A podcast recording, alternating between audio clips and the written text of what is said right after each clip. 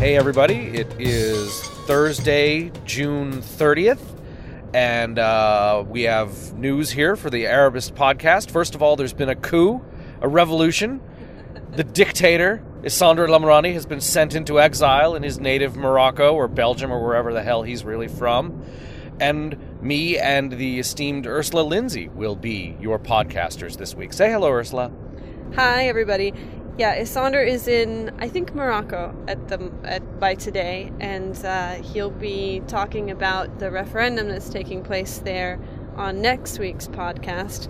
But in the meantime, it's just me and Ashraf, and um, we are not uh, recording in the Arabist studio, our very our very high tech studio. Uh, as you can maybe tell from the background noise, we're actually in a car right now. So why don't you tell people where we are? Well, I, will I'll tell people where we are not. We are not in the courtroom witnessing the verdict for the two police officers accused of killing Khaled Said last June. Today was supposed to be a momentous day for. Uh, Egyptian justice. Khaled Said, as many of you know, is, is one of the the martyrs of the police state who really sparked the revolution. His his his memory and his example, a young man in, who was about 28 years old who was killed by plainclothes police officers in Alexandria last June, really touched a nerve. Really became this rallying point for people opposing the emergency laws and the police state. And it got so big that the government couldn't even effectively cover it up and had to throw two of their own overboard and put two officers on trial. Today was supposed to be the verdict. Uh, we were about 40 minutes outside of Alexandria when word came down, thanks to Twitter, that the case had been postponed. And it was very informative for about five minutes there, watching how it worked on Twitter, because at first it was like people were, were saying, What? Oh my God, justice has not been served. The cover up, and people were ready to take to the streets. And then very quickly, the word comes down that it was postponed at the request of Khaled Said's family, who apparently have gotten a new autopsy. This comes by way of a, a, colleague of ours who spoke to one of the family's lawyers that apparently they got an independent autopsy, have submitted that into evidence, and the delay is so that the judges can consider upping the charges essentially to the Western equivalent from manslaughter to first degree murder. Yeah, we were we were we were disappointed and ready to be indignant at the postponement, but it sounds like uh, there were there there are valid reasons, and m- maybe we could step back. So first, uh, we're, we're going to put this this case in context with some of the things that have been happening over the last days and the question of prosecuting police. Uh, I just want to step back first and talk a little bit more about Khaled Said for for anybody who's not familiar with him, everyone in Egypt is. Um, he, as Ashraf said, became the the face and the symbol of opposition to the Mubarak regime, and the Wael Ghonim, the Google executive who is now world famous uh, for for helping to to plan for the protests online, created a Facebook group called We Are All Khaled Said, which now has over a million members and which was very instrumental in creating online the and and among the middle classes and young people uh, creating the the sense of how wrong things were in the months leading up to the revolution and that there was a, a need for change. And, and I think one of the things that's interesting about Khaled Said is what happened to him had happened to many unfortunately to many people before. To be brutalized to be to be killed by the police. It, it, there there have been several cases, and and what was remarkable though is that he was a good middle class boy, and from a you know an educated from from a good family, and a lot of people had let this police brutality pass when it happened, perhaps to uh, you know their their doorman's son or to somebody from, from the lower class, but it was when the Egyptian middle classes also felt that, that the police now could act with total impunity against everybody.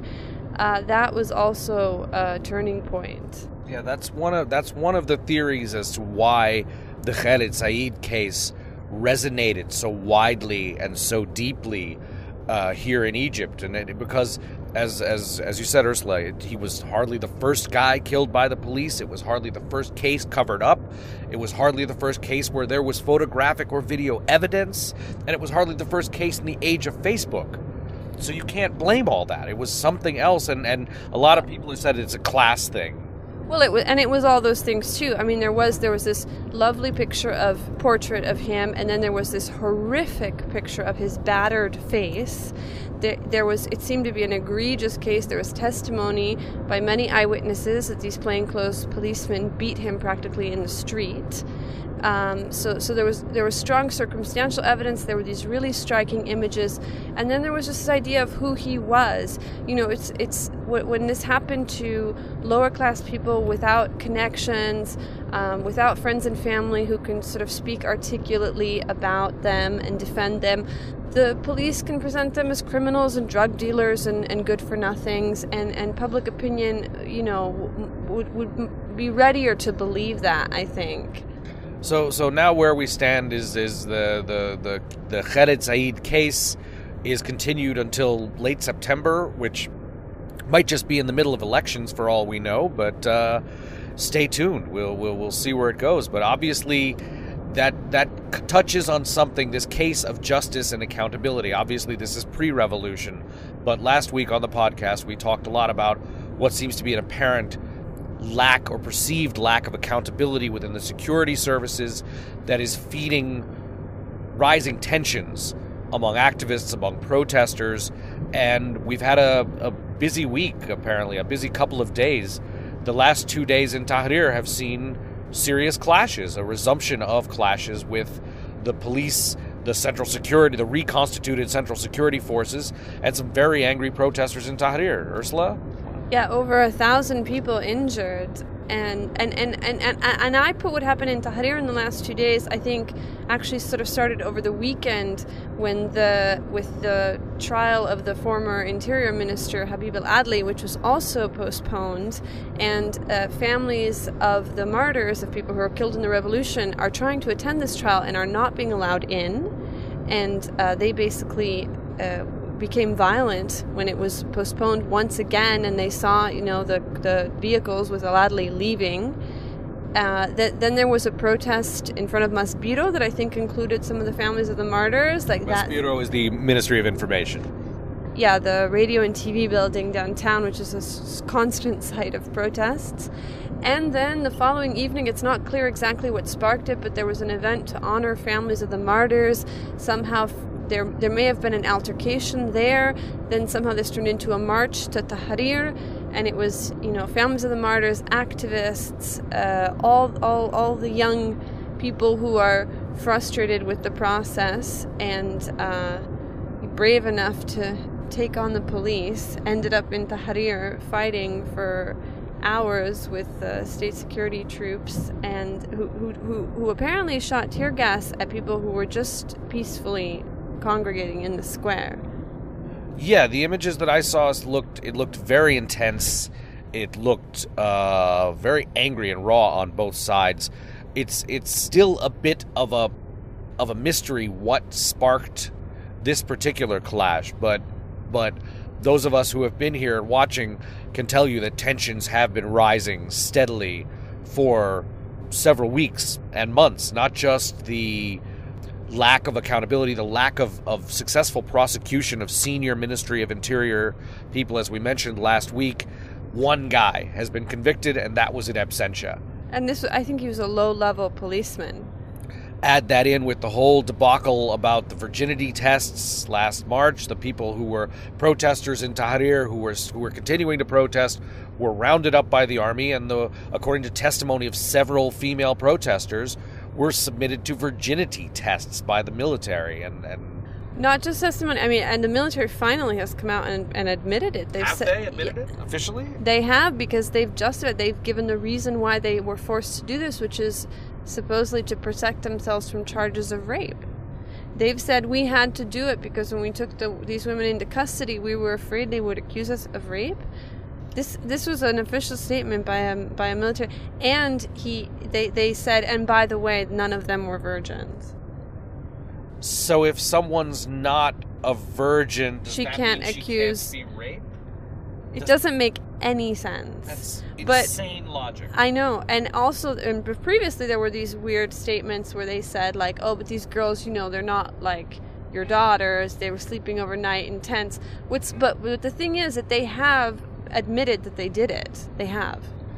Okay, well, that, that- I suppose that's better than some half-assed cover-up, but it's still an awful, vile thing, and their logic is quite evil, and and it's indicative of why there's been such an erosion of faith. And I suppose we should be clear: this isn't like Egypt is losing faith with the generals. This is a segment, and we're not entirely sure that this represents anything close to a minority or a much majority. This might be a vocal minority. I think a large number of Egyptians are so desperate for stability are inclined to trust the military no matter what. I, I can't say that Egypt is turning against the military, but some people are, many of whom were instrumental in the revolution. I think there's two separate issues here, though. There's pe- how much trust people have in the in the in the military, their relationship with the SCAF, and then there's um, the question of the accountability of the police and the judicial process, because people have quite different views on the police and the army. So y- yes, there is. It's probably a small activist community that is willing to directly criticize and challenge the army, but there's a general concern I, I think quite quite widely spread among the public, which is is anybody going to get sentenced? You hear people ask that question a lot. Do you, people ask me as a journalist all the time? Do you think that like Mubarak will really get sentenced? Aladli will really get sentenced? There, there and there's people are very interested in whether this will happen because it will mark a real change. I, I think you're right that, that that issue, the issue of sentencing and accountability for the behavior of the police state, is a much more widely followed and resonant issue than do you trust the military. I think that, that, that a lot more people are following that one a lot more closely. And it's going to be interesting to see if they try to sort of like. I think one of the scenarios that we're looking at here is that, like, the civilians in suits go to jail. Maybe not the Mubarak family, but like Ahmed Ezz, the sort of steel magnate, steel oligarch, who was a prominent and uh, National Democratic Party guy. Some of the regime fixers, but the police state and the officers close ranks and with either somehow sort of work the system or are in cahoots with the judicial system to just kind of keep it the way it's going. That's that's I think what a lot of people are afraid of. Yeah, absolutely. I I think you have this huge problem where the Ministry of Interior is does not see the benefit to itself of having of publicly cleaning house and that 99% of policemen in this country think that if the principle of accountability is born they will they cannot exercise their function. They can only exercise their function as completely unaccountable totally powerful jerks. They there is there is so this is a this is a like institutional cultural problem. Like the the idea that you can have a working police force with authority with credibility that is accountable is a completely new idea. And unfortunately i think they're closing ranks they're re- rejecting this idea. And but on the other hand people are really not ready to let to let things go back to the way they were. And and you hear there have been instances of torture since the revolution. And but but people aren't going to stand for it i think i think this is why it's such a flashpoint is like is egypt really going to go back to being a police state people are not ready to accept that Well, I think that's a, that that's a very good point in that that I don't think a lot of people are into challenging the military or the way the military is handling the culture. I think that is a vocal minority, and I do think they're going to run afoul of public opinion if they continue to. They're going to be regarded as a disruptive element in a vulnerable country if they continue to challenge the military. The police, on the other hand, are fair game. I think a page has been turned. I don't think. I think a point of no return has been passed in the people's relationship with the police. and That the police, the people are not going to put up with that. I like to think that too, although I think that they, the police themselves, have not accepted that. And I have heard a couple horrific stories. There was a story in Egyptian news uh, three or four days ago about um, um, a taxi car driver getting into an accident with, with policemen, a minivan taxi driver, and uh, one of his customers standing up for him, like taking the driver's side in this in this accident and the altercation that followed. And the policeman, this was outside Cairo, beat him, stripped him naked, tortured him. This is in the middle of the road, and the officer made him like kiss his feet. So there are still psychopaths out there who think who are trying to get that power back.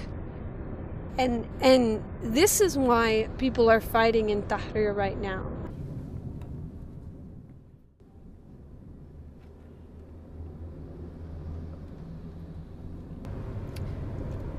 So we've decided that it, it might be of interest uh, to listeners also to just uh, discuss what what we're working on, what stories we're, we're writing, and, and who, who we've met in the week.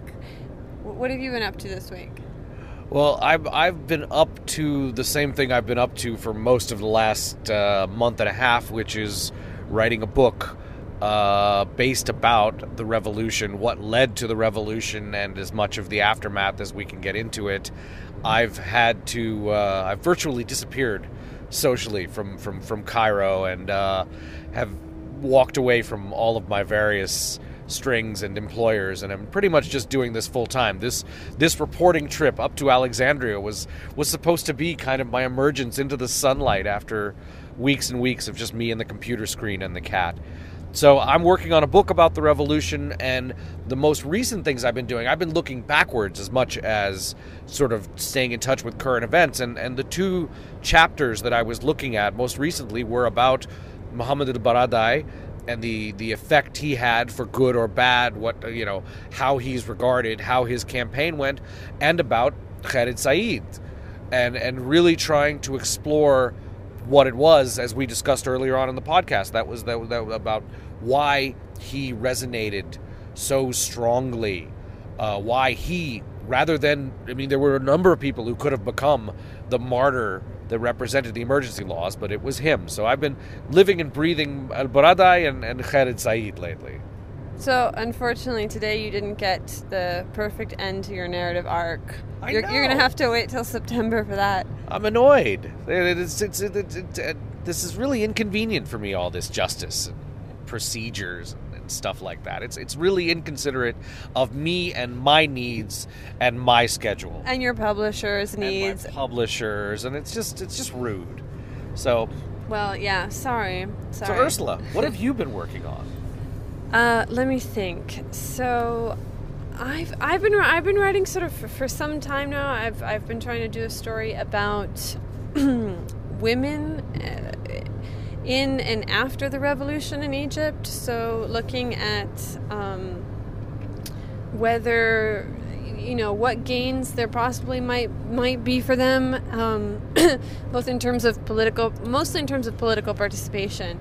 Un- unfortunately, what I found so far is, uh, I mean, of course, we all know Egyptian women played a really great active role in the revolution. Absolutely. They were among the activists. They were they, they laid the groundwork for it. They continue to some of the some of these the the group, for example, that has brought a lot of attention to uh, military trials for civilians is run by a couple young women in their early twenties. They they're doing amazing work.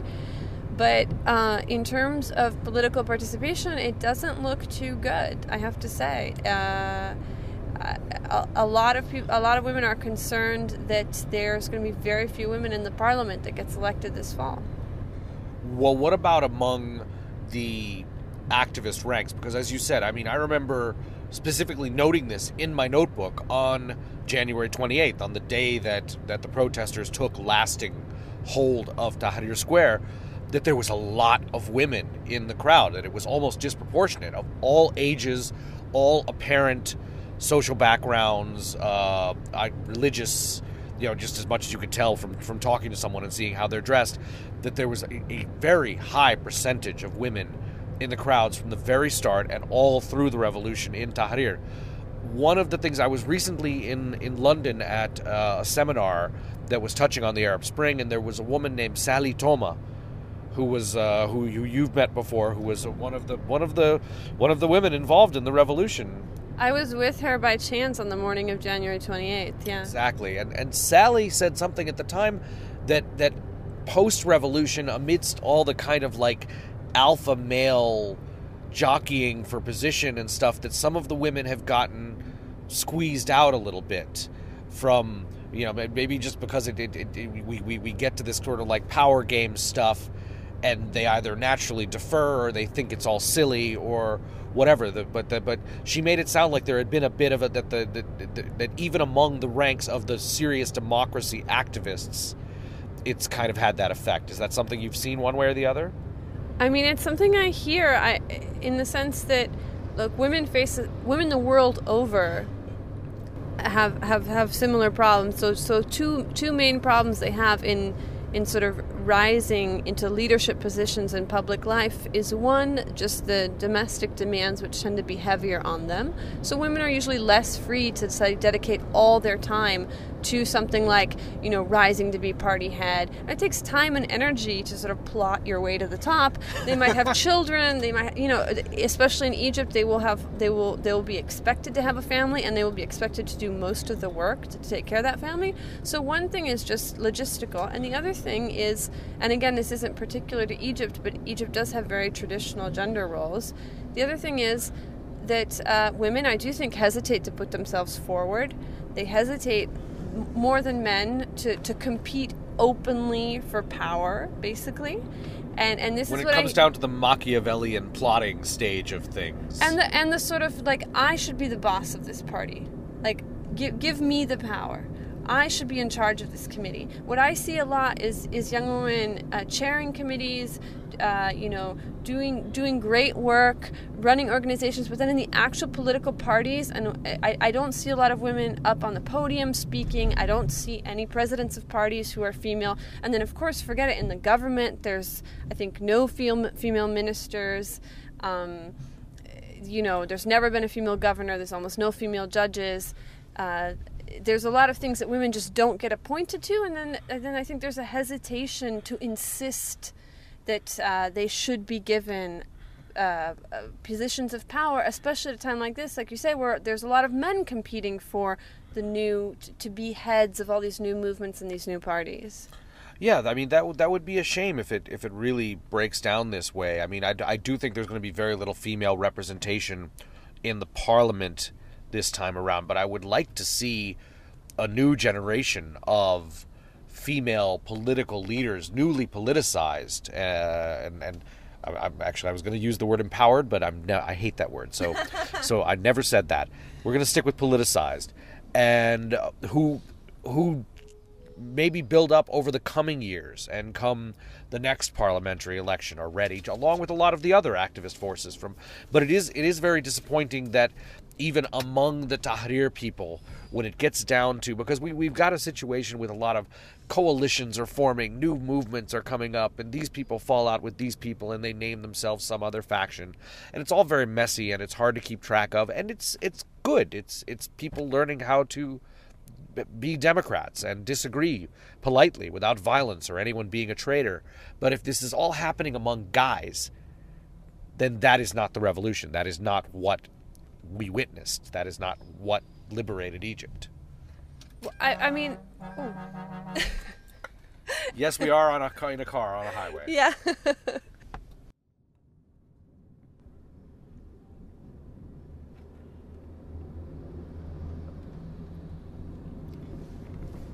What, what I would say is I think there are, there is a generation of really cool, really amazing young women, and they are going to do things, and they are there. There there is a generation of women who will be influential. I'm optimistic about the long term, but I think, yeah. as often happens right after revolutions, uh, and especially as power goes from being the sort of freewheeling protest movement power to getting actually solidified and institutionalized into coalitions and parties and government, and women are not are not being considered very much, and women are just kind of getting cut out in the competition. And it'll take them time to impose themselves. And it will be and, and it will be a, a, a fight. I mean the, the women i've talked to who've been the most optimistic and the most uh, successful themselves. I mean, women who, you know, the country's only female judges I spoke to, and I spoke to Gamila Ismail. Ayman Nour's ex-wife who ran for parliament and is running again. And who ha- who has a chance, who, who might get in. Right, and and they are and they say they say you know of course I don't expect the the army to appoint women. I don't expect the interim cabinet to come looking for us. I don't expect anybody to offer us anything or take us particularly into account or say you know please come join us on the podium. They say, um, but we're not going to wait for an invitation. You have to just you have to be willing to be aggressive. That's the word. You keep coming back to that word, and it's it's it's true in that you know, one of the things that's happening is that I mean, this is still a culture, and even the West in America, it's still like this, where even a, you know a woman being aggressive and ambitious is looked at in a way that a man being aggressive and ambitious is not, and you know probably double that, triple it maybe, and that's the society we've got going here in Egypt right now.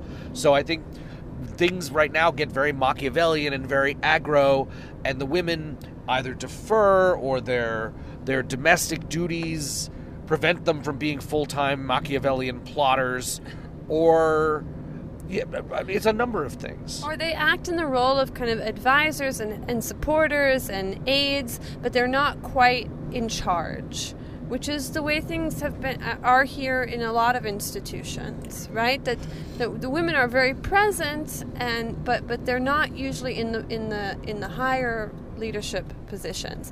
And to go back to this the, the question of parliament what's of concern is that probably the women's quota a quota that was instituted by the mubarak regime and that was problematic in the way it was set up mm-hmm. will be canceled um, I think the last time that there was a parliamentary election without a quota, there were either four or eight women out of 445 who were elected, elected. or were they even Ele- appointed? I don't even. I think. I uh, God, I don't know. it might be that a few were appointed and a few were elected. So, you know, and the and the and the thing is that this parliament is going to supposedly oversee the writing of the new constitution. So it is a particular, a disproportionately influential parliament that will have no women.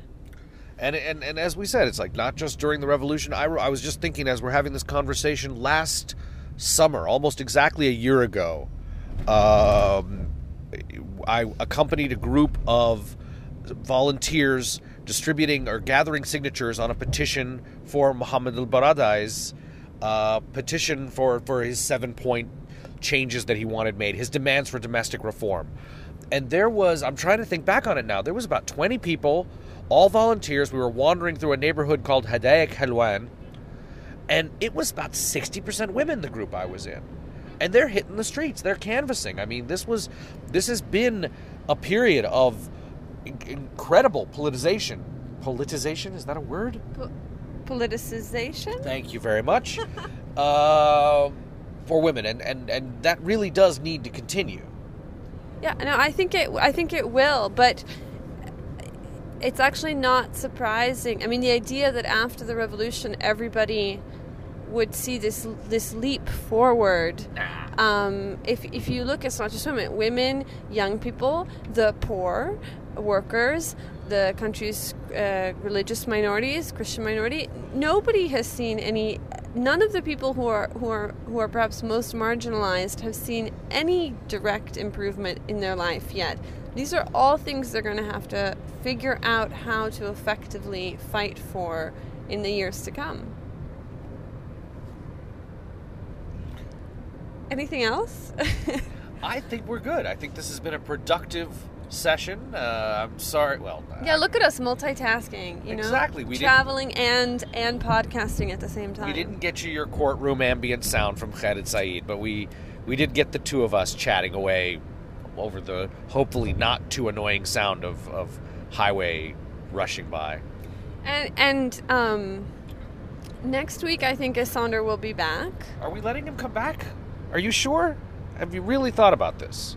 Well, okay. Next next week, perhaps we'll allow Issandr to come back. I promised him we would make fun of him quite a bit. We'll on consider his petition for return on, you know, you know, with conditions. For, for readmission to the Arabist podcast. Exactly, exactly.